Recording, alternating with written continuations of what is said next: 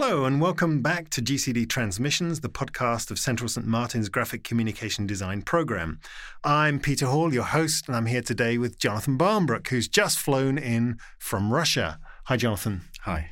On a normal civil aircraft, I have to say, not on some super bomber. What were you actually doing in Russia? I was uh, giving a lecture um, about my work, but also we work with um, a cultural organisation there doing a biennale about museums. So we had a little discussion while I was there. And what will that transpire? What will that become? Um, every two years, they invite museums from around the world to curate a project in a museum in St. Petersburg. So it's a very positive project.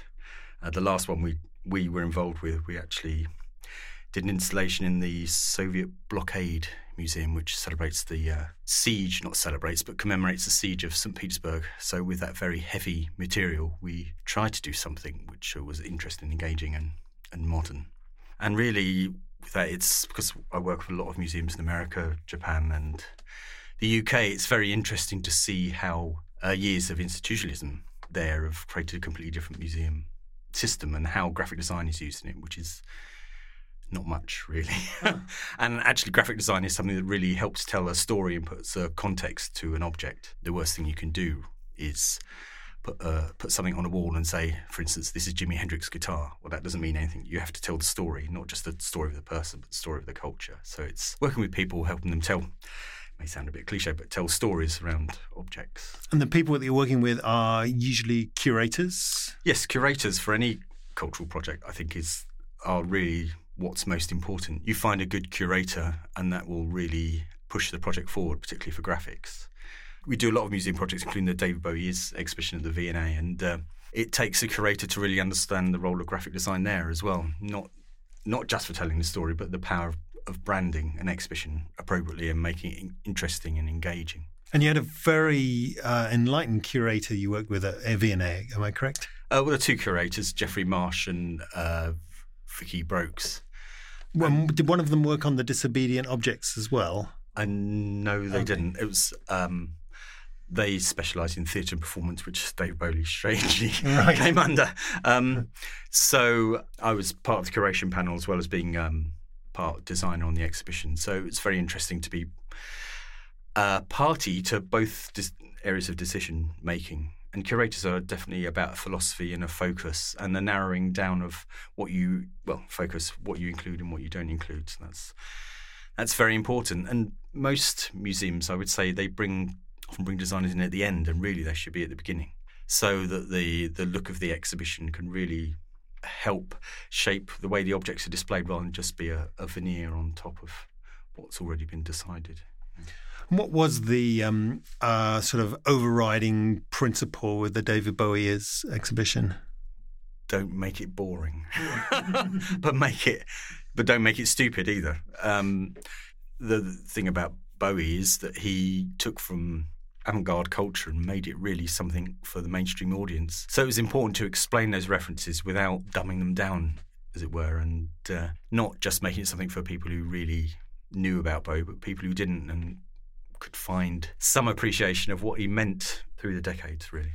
And it was quite important that the, exhibition was called David Bowie Is because uh, it wasn't David Bowie was. He was still alive at that point, but it wasn't mm. David Bowie was an influence on culture. It's he influenced culture, and this is what's how it's working today. These are the influences, and this is where they're going. So mm. to put it in a contemporary context was quite interesting. But to have that level of even working uh, with the title, which actually uh, thought up by uh, Paul Morley, hmm. who was specifically brought in for that. It's quite an unusual thing. I do think it was uh, quite new in museum design, that telling a story, a complete cohesive story. And has that experience had an impact on the St. Petersburg work you're doing? Uh, not really. It's a completely different set of circumstances. There's no no money, and you know something like with a there's a bread museum and the Soviet blockade museum. They're all uh, so so much tradition there. Of course, there is with the V&A, but uh, there was a, a, desire to do something new. I think there are so many difficulties there with budget and also politics, of of course, mm. that there are lots of other issues going on. Yeah, as well. I mean, we do museum work because we try to do work that doesn't harm the world, mm. as it hmm. were. And I think uh, I still believe in this idea that museums are there to add positively to society. Uh, so it's one of the the good marks. Yeah, yeah, yeah. yeah. uh, on the scale of good and bad. Well, on that note, I was going to ask you about the um, your continuing political commitment, political yeah. projects you've been doing. Um, I, I, was particularly interested in the resolution project that's ongoing oh. in Northern Ireland, um, but also you've done um, Adbusters work. You worked with Occupy London. There's the disobedient objects at V&A could be counted as political too. Yeah. Um, are there um, any one of those that you would say was the most uh, satisfying or enlightening? Firstly, I mean, I'm not quite as politically active as I, I, was. I'll be honest about it, and that's partly because of Trump, because it's, it's, beyond satire at the moment, and I'm yes. quite n- not quite sure how to react to it, even a year on. Uh, and politics has changed just so much over the past year or two years, so I'm still trying to find my feet with it. But um, hmm. in terms of the political work, the work that's most satisfying is not about the effect it had because I think that's very difficult to quantify. It's about yeah. that desire, which is not just about design, but about all creative arts, which is to tell the truth. And I think the work with Adbusters probably is the stuff that I really felt that I could say what I wanted. I mean, the cynic in in me could say, of course, it's very good to work for Adbusters in terms of your image, but actually that wasn't the motivation. It was yeah. uh, it was about telling the truth, and at the time being very angry with the design community about the fact that there was little discussion of morality when working for companies like Nike or whatever. That people were just so absolutely happy to do it without any discussion about the sweatshops or anything like that. And instead of it being a uh, the best client you work for, I thought it was the worst client uh, you could work for because it was re it was going back backwards yeah. you know it's going back to slavery and uh, nobody wants that really. was it interesting you mentioned the word morality because this week i did a lecture on the difference between morality and ethics and um, it was quite fun to do because I was using as my start off point Lucienne Roberts' um, interview in her book Good with uh, the philosophy professor Anthony Grayling. And he presents ethics as a sort of journey of uh, constant reconciliation of one's behavior with one's beliefs. As opposed to morality is more sort of top-down finger wagging. Okay. Um, that's at least how Grayling presents it in its simplified form in that interview, and I quite enjoyed that idea that ethics is an ongoing project. And um, it struck me that um, yours is an ongoing ethical project. Yes. It's not something that's resolved and it's not a thou shalt not kind of project. And that's why I mentioned the resolution one, because that strikes me as a really complicated and tricky topic. Northern Ireland, uh, sectarian violence, and then what to do with those giant murals, which used to almost prohibit people from passing certain areas. That's true. Um, how's that going and where's it going? Um, well, the other thing I should say, this along with this uh, along with this maybe less intense political activity, is a realization as you get older that you it is very easy to shout, to rant, mm. and actually sometimes it's better if you say something positive rather than saying something negative. So I'm sure it happens when you reach it's a it's quite a positive midlife crisis. Actually, not that you want to go and get a Ferrari, but actually you should be doing something positive for the world. So uh, the resolution was followed on with some other piece of work about um, forgiveness. And so with that project, I was trying to say, although there's negative press about Northern Ireland still, there's a lot of positive things that are happening. And one of the positive things that are happening is that politics is history here. And I almost wanted to make it a, the typefaces fossilized. You know? Firstly, because nobody was recognizing them, or the murals, nobody was recognizing them as worthy pieces of art, which they are, because they were still full of this political content. And I wanted to say just disregard that for a moment and say these are products of their time and they should be commemorated for their time. The typography exists outside the normal area of typography, outside the art school system, just painted directly on the wall. And they're amazing typefaces. So part of the project was to draw the typefaces from Northern Ireland and give them away for people to do as they wanted. Now, the content is still very sensitive, and we wanted to see what, what would happen. Actually, not a great deal has happened mm. putting the typefaces out, mm. but it was a it was really um, a statement of all the good things that are there. For instance, I also, as well as the murals and typefaces, also included a, a, few educational projects where I taught some students. I took some students from Middlesex University there, and we were taken around the main Catholic area, hmm. main Protestant area, sorry, by a Catholic, former Catholic terrorist. And I know that would never have happened before. So there were certain moments which I thought, you know, um, it's right to do this project because everybody has moved beyond that state of endless bickering. Even now, although there is a problem with the, the Parliament, you know, there's, Yeah. I still see a lot of positivity there and uh, people who want to reconcile rather than uh, go back to previous times. Yeah. And working with students in Northern Ireland, uh, I was interested in um, some of the tensions that you might feel as a graphic designer who's known for a, let's say, as taking a kind of auteur, auteur role in projects versus uh, where you're a teacher and you're more facilitating others. Is that a tension that you feel or that you've resolved? Um, the sort of, you know, the feeling that you need to control versus the need to facilitate dialogue and dissent. Oh, well, it's always a balance. You know, when I was younger, I used to obsessively control everything. But again, you know, from the millimetre something appeared on the page to the content. But now, if you're working with other people, one of the most important things as a graphic designer is that you make it a pleasant experience and you value their input. Mm. Again, part of getting older.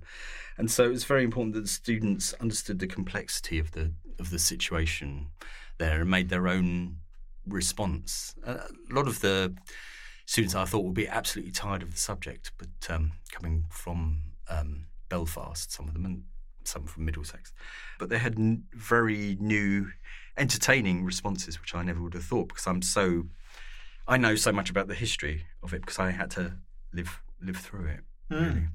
And just the overall reason for that, apart from the positivity, was that I'd done a lot of work about George Bush and American corporations, and uh, it was a return to where I was from and trying to explain a complex part of the project. So the the next stage, which has been the next stage for quite a while, is to try and do some kind of huge infographics about all the different factions in Northern Ireland and try and explain how they relate to each other and what their mission statement is, that kind of thing. Because I don't think anybody's done that. It's such a convoluted place in terms of political affiliations that it'd be good for somebody to try and explain it simply. I think. Wow, but that also sounds like potentially quite incendiary.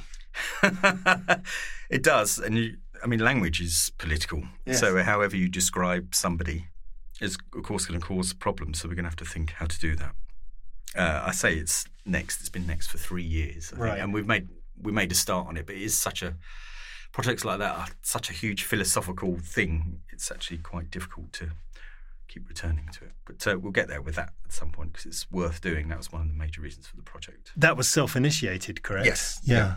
And I think it's important as a designer to do your own work, not as people tend to obviously think is that it, you know, it's a better place to do stuff, but actually it does influence your commercial work because what you give yourself is time, yourself time to think and for a, an idea to ferment, and that will affect your commercial work. It will ideas will flow from it which aren't quite right for the the project, which go into it, and um, I just think you need that space sometimes because in the commercial world you're very very close, and the time time taken is so small. Often you don't get a chance to sit back and think philosophically about design, which is of course uh, it's always important to do. That makes me think about um, uh, a question I was trying to formulate in my head about the uh, your sort of well-known practice as a typographer um, and your interest in language, which Yes. particularly came up with um, Shakespeare project you did. yes. And this, to me, ongoing dilemma between the form that the language takes typographically and its message versus the message in the language. Yeah. And is it ever, perhaps my question is, is it ever possible for the form, the typographic form, to contradict or undermine the the message of the language, or can it only enhance? Um, well, it depends on the intention. I mean, and your viewpoint. A commercial message always, in some senses, undermines language because there's a, a bias to selling you something rather than telling you the truth. But then, what's the truth? You know. So um, the thing that amazed me and initially attracted me to typography was that if you got the typography right, somehow the message would work and wouldn't work, which is over and above the moral uh, thing. That, put in very simple terms, if a band used the right typeface uh, and you heard their music and they match, something amazing happened. So the possibility is there, of course, for typography to uh, enhance and detract both visually and uh, in terms of of message. When I was at college, um, it was the end of postmodernism, mm. and all of, all the symbolism, classical symbolism, whatever modernist symbolism, were all those rules were sort of thrown out because people had to rediscover. And one of the things that I did, and I know a lot of people at St Martin's did, is talking about 1990 and in Cal Arts as well, mm. was we specifically chose typefaces to get in the way of the message. Absolutely. Hmm. and for people not to be able to read them because that's the point. We're at the point of excess of no meaning, so let's take every meaning. Very interesting times, yes. So it can consciously be done as well in that. Yes. Well, and one maybe one example of that, which I liked very much in a, in a video interview you did recently, was you described a crossed out word as yes. being about existence. and I thought this is my God, this is very philosophical because uh, if you cross out a word, it um, denies that it exists, and yet it still exists there. In the way that I don't know if you've read um, Bruno Latour, but he uses the phrase crossed out God to describe a kind of post Enlightenment version of belief. So after Nietzsche, um, we don't have no God, we have a crossed out God. So there's still the presence of God in our whole culture and society, but it's been crossed out. It's the room for What a brilliant explanation! Yeah. Much better than mine I was going to give. But uh, I think I think it it was about this basic act of creation, whether it's a typeface or any kind of mark. If you make a mark, therefore you exist. I think this is basically what you're saying. But if you cross yeah. out that mark, you don't exist, but you do still exist. Mm. Um, so that was the interest in in direct relation to mark making. But with language, it is slightly different because you do want to know the meaning as soon as it's crossed out. Well, I suppose it's the same in a way. Yeah. So you say a word, but you don't say a word, but you want to know what why the word is crossed out even more. It's also which may sound ridiculous, but it's also about the parameters of civilization as well. You're you're explicit when you say something, when you communicate directly, and the crossing out is about the narrowing of the the boundaries of civilization that we all live in. That does sound pretentious, I know. But anyway. No, but we're, we're okay. Well, we can be pretentious. We're in uh, central St. Martin. Yes, that's right. Uh, home of pretentiousness. right. So, to me, it was that negation of creativity. And I think the thing I used it on most was David Bowie's cover Heathen, where yes. everything was crossed out. And that was and that was very similar, sort of directly related to the title, where heathen expresses something which is against society. So it was played with um, on that. I did notice when I was about twelve, actually, when I wrote my signature, I crossed it out. Really? Uh, yeah, and that led me on to crossing out with typography as well. What are you working on now, typographically? Uh, that's a good question. There's a couple of things. Uh, we're doing some, maybe intellectually not so interested, but we're doing some serif versions of our typeface bourgeois, which is actually our most popular font, hmm. and then um, going to do a, um, a lifetime serif font, if you know, you know what I mean, a proper text font hmm. beyond Priori or or Manson, just something which uh, I can use in the tradition of. Uh, he said modestly, in the tradition of Gill and Johnston and people like that. Yeah. Uh, continu- continuing British typography, but to do one which is really well drawn it's not going to be for a couple of years. That sounds like a big project. Yeah. it is. We haven't started yet, but we're about to. so, um, yeah, I mean, I in the typography, I I do. I I always. I mean, I'm. I have to be more careful about this in relation to Brexit. But I always try and do work which is about uh, the surroundings I have. Mm. So, having spent most of my life in London, those that is my visual toolbox to make my typography, and that's the thing I feel emotionally. So, this typeface will be the uh, the final uh, expression of, of, that, I think. An expression of London, of, of well, no, expression of my interest in British typography. En- okay, because I can't imagine doing that. I'm 51. I can't imagine doing another one after this. oh no, no! Life begins at 51. Yes, like um, and and how you say we? Um, I'm always curious how many people you have working with you, and do you also still do the um, internship or placement system? There's I have nine other people in my mm. office. One of them is uh, placement. We pay them if that's what you're wondering. Mm. because uh, I think I, uh, I, don't go for the exploitation of mm. people working for free because students are in enough debt already, and we don't say, "Oh, there might be a job." There is the possibility of a job if it's right because actually good people are very, very hard to mm. find. And they're not hard to find in there are good designers around. It's the personality which is incredibly important. So you can be the best designer in the world, but if you're poisonous to work with, nobody will work with you and nobody will employ you. It's design is about working with other people. So the three months placement is a is a test to see if someone is right and fits in. Hmm. Um, and they may not get the call straight away, but they might get it in six months or something, hmm. something like that.